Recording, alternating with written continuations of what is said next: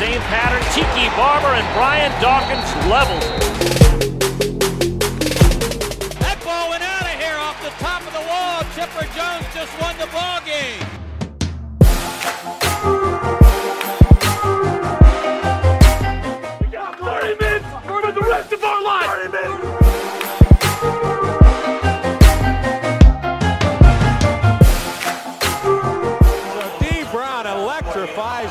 Crowd and is the beginning of a new order here in the NBA.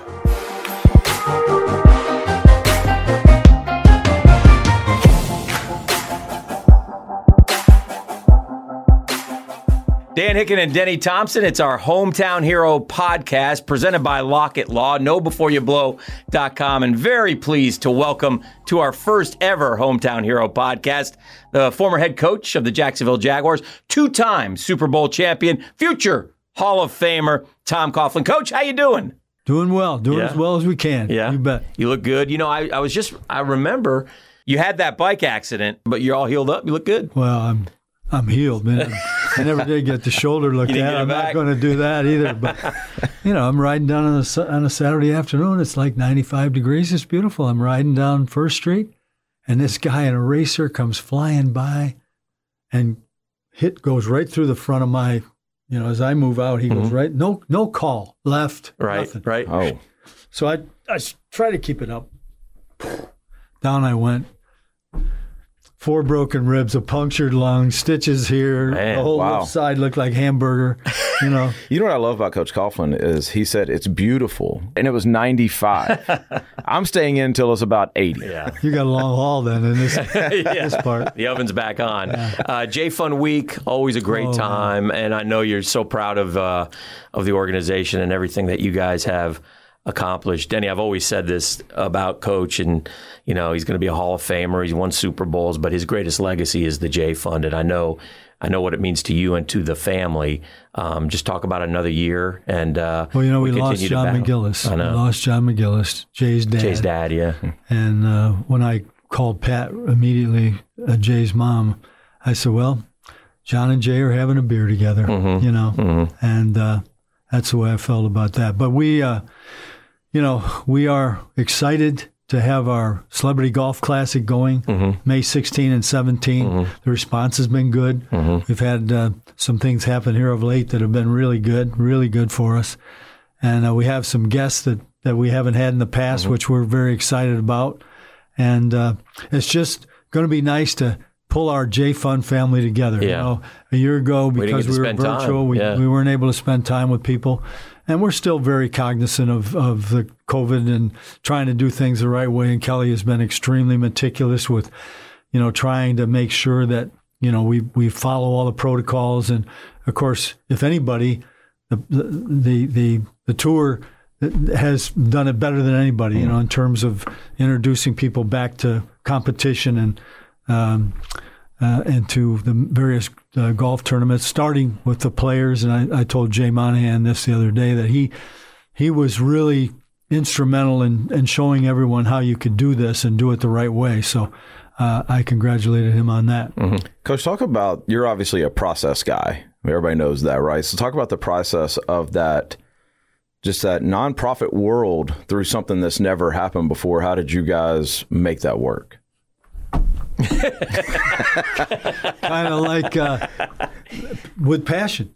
With, Yeah. with the only thing we've ever really had. Yeah. There's, there's not much ability here, but we had passion. Mm-hmm. And no matter what it was, once once I knew how I would give back, and it was boom like that. Mm-hmm. Okay, mm-hmm. Jay dies, the players are together.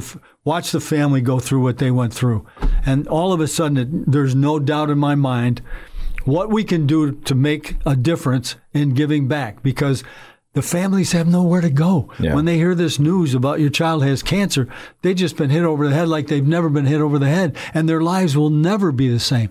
What do they need? They need to be able to go to the child with confidence, with assurance that, you know, the child is going to get better and that things are going to be good at home they don't know that. You know, they're just trying. But if we're there to make sure the lights are on, food's on the table, the mortgages are being paid, it gives them a little more uh, ability to to go to that child with reinforcement, knowing that things are going to be okay. I'll tell you where the real value of what they do hit me. My wife had cancer now six years ago, and we knew all along it's breast cancer. We knew all along she was going to be fine.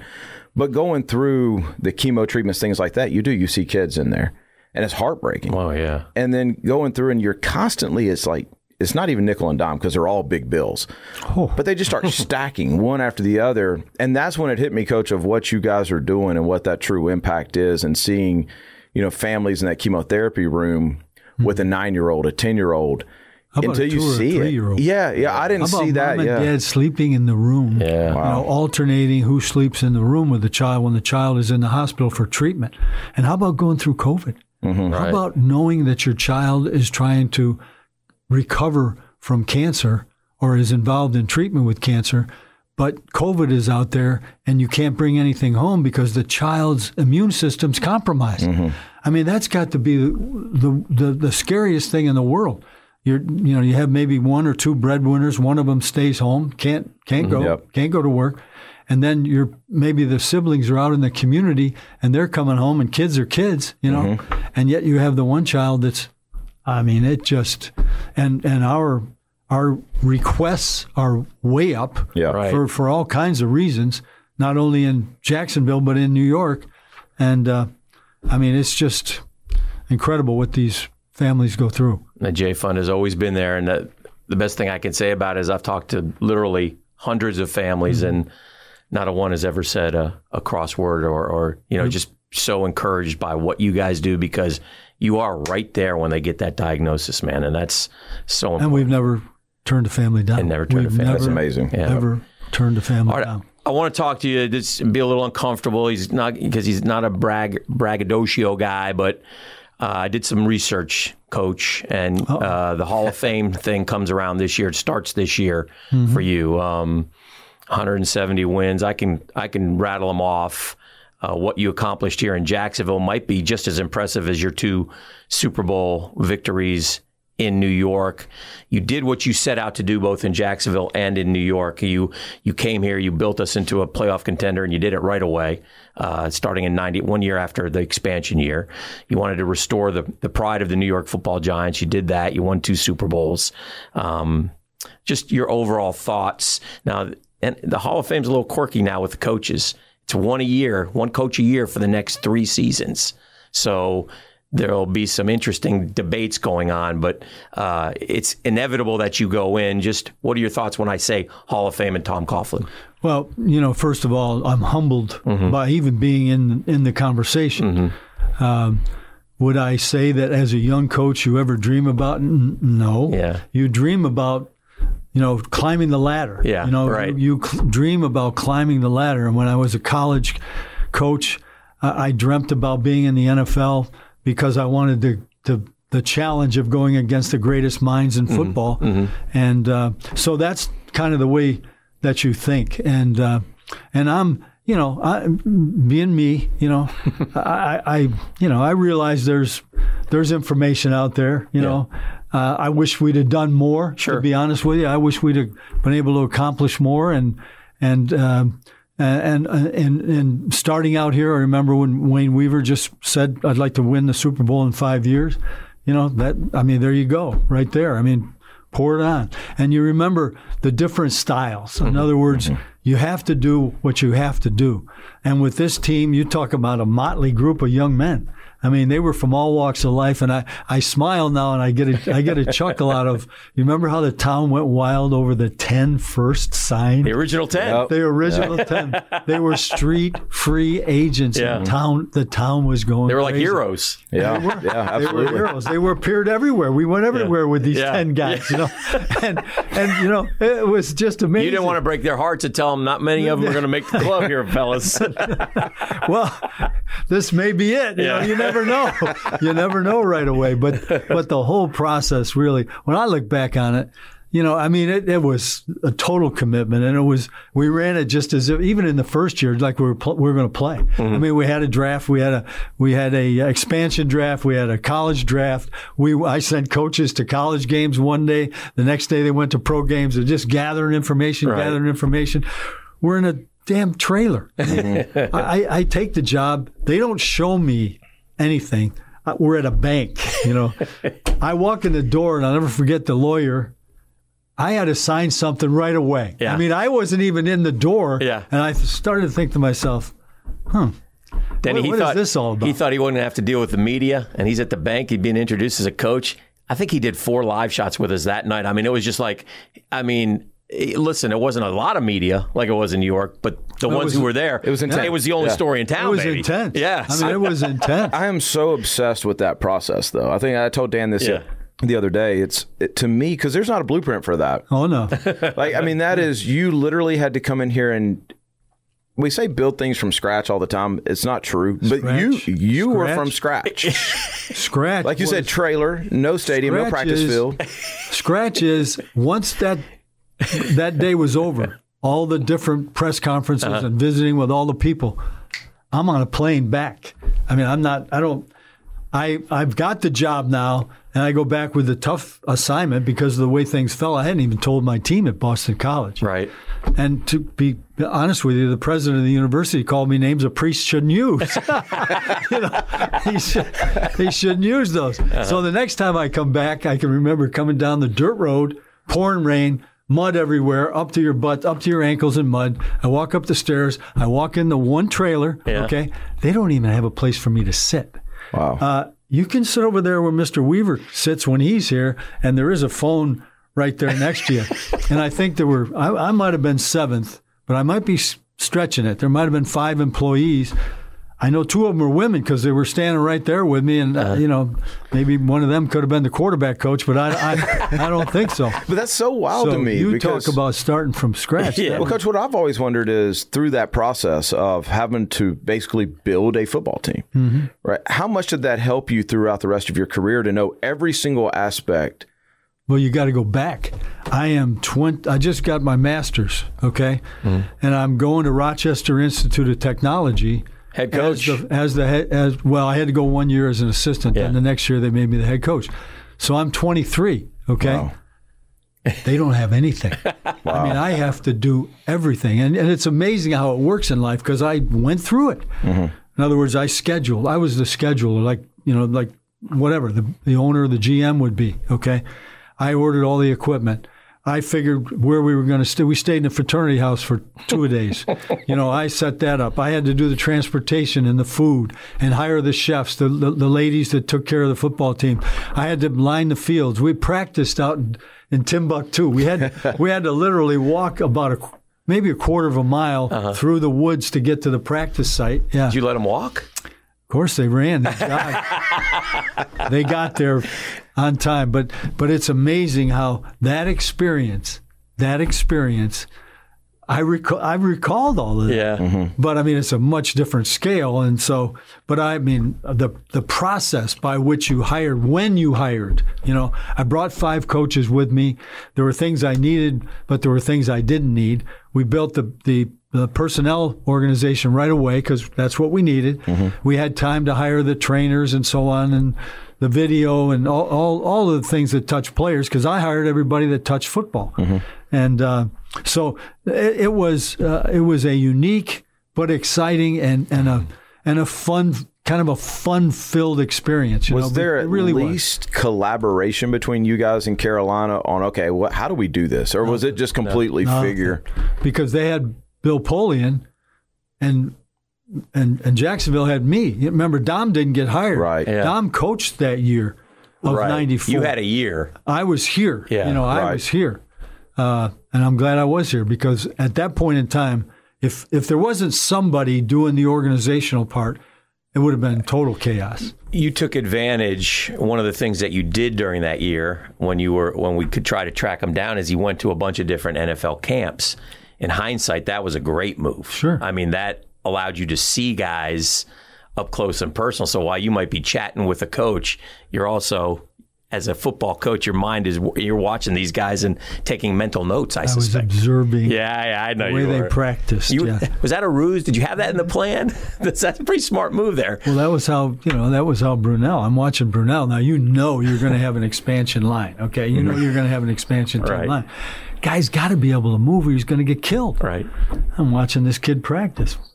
Runs around, he throws the ball pretty good. He's all over the place, got a great attitude, big smile on his face. And then when I, but you know about the mistake I made, I left all the tape out on the table. Peter King saw it. Peter King saw the tape on the table that I was where I was studying Brunell, and uh, wrote wrote wrote an article for Sports Illustrated about Jaguars. Coughlin's watching. You know, Wow. but that that's a great story in itself. Yeah. Night before the first draft, Ron Wolf. I pick up the phone. I, I knew that he, they were supposed to make this deal with Philly. Right. So I'm watching this and I'm thinking this thing hasn't the trigger hasn't been pulled on this. So I call Ron and there was some word about the agents and there was problems. I got on the phone with Ron. I said, Ron, I want- just want you to know, you know, if this thing doesn't work or you smell something you don't like with this this Philly deal, I'm here and I'm interested, and I will give you the third and the fifth or whatever it mm-hmm. is for Mark Brunell. I mean, it took about an hour and a half. It was done. So the night before the draft, hmm. I had Steve Beuerlein and I had Mark Brunell, and I took Rob Johnson in the fourth. And who's Rob Johnson? Fred Taylor. Rob Wow. Johnson is Rob Johnson is ten thousand plus yards. Wow, wow! Like I can remember going to those first preseason games, sold Yeah, out, right. hot, right? Like, Yeah. and but it was so much excitement. Yeah. And I remember watching. You know, nobody knew who Mark Brunell was, and everybody assumed Steve Beuerlein's going to be the guy. But instantly, you saw. I don't. I don't know how long Steve Steve Beuerlein's going to hold this young guy off. Was that kind of the same feeling through training camp and? Well, we, into the you know, we lost the opener out here, mm-hmm. and we we missed a shot in the corner of the end zone. Still that mad would've about won, Won the game. You know, we You still we see that clear as day, don't you? we would have had a chance to win the first game, but um, and it was Houston. You know, Mm-hmm. became Tennessee and that Yeah. whole bit. But uh, you know, it, it was um, it wasn't long. You know, and and Steve went on to make a Pro Bowl. You Right. know, Steve went. You know, guess where Steve went? He went back to Carolina Yep. because he was it was an option kind of deal, and uh, and and went back there and played very well. And um, but Mark was Mark was obviously our guy, and I mean right away you see the athleticism. He was a rock star here, man. All you got to do is remember Denver. Yeah, Yes. Holy yeah. smokes! He and he and Jimmy, and the time he li- he literally leaped over the defender, Yeah. running down the sideline. Yeah. That That's good stuff. I'm not sure there's been another player since Mark Brunell who had that level of like rock star in this area. Because because Yeah. because But everybody was there. so into. But you didn't get there. You know, Yeah. Mark got there. yeah At least we played Right. in two championship right games. Right. yeah you know, arguably we we should have been in one of the two Super Bowls. I mean, we're leading at halftime at home. You talk about a crowd. Yeah. That's the greatest electricity I've ever felt in my life was that stadium that day against Tennessee at home. I think it was actually both games too, I- I- because yeah. the Dolphin game was the same way. Of course, Yeah. you poured it on. I mean, that was over at the half, but and he still he'll he'll start reciting Oh, I- things from '99. listen I I've got chills right I'm, I'm I'm thinking just about those two games I'm Yeah. just telling you that the and I knew, you know, uh, Jimmy Johnson had Miami had had a tough ball game in Seattle, Seattle, really right. tough tough win for them. Fly all the way back across country. We're Mm-hmm. we're rested. We're, we're not we're not flying anywhere.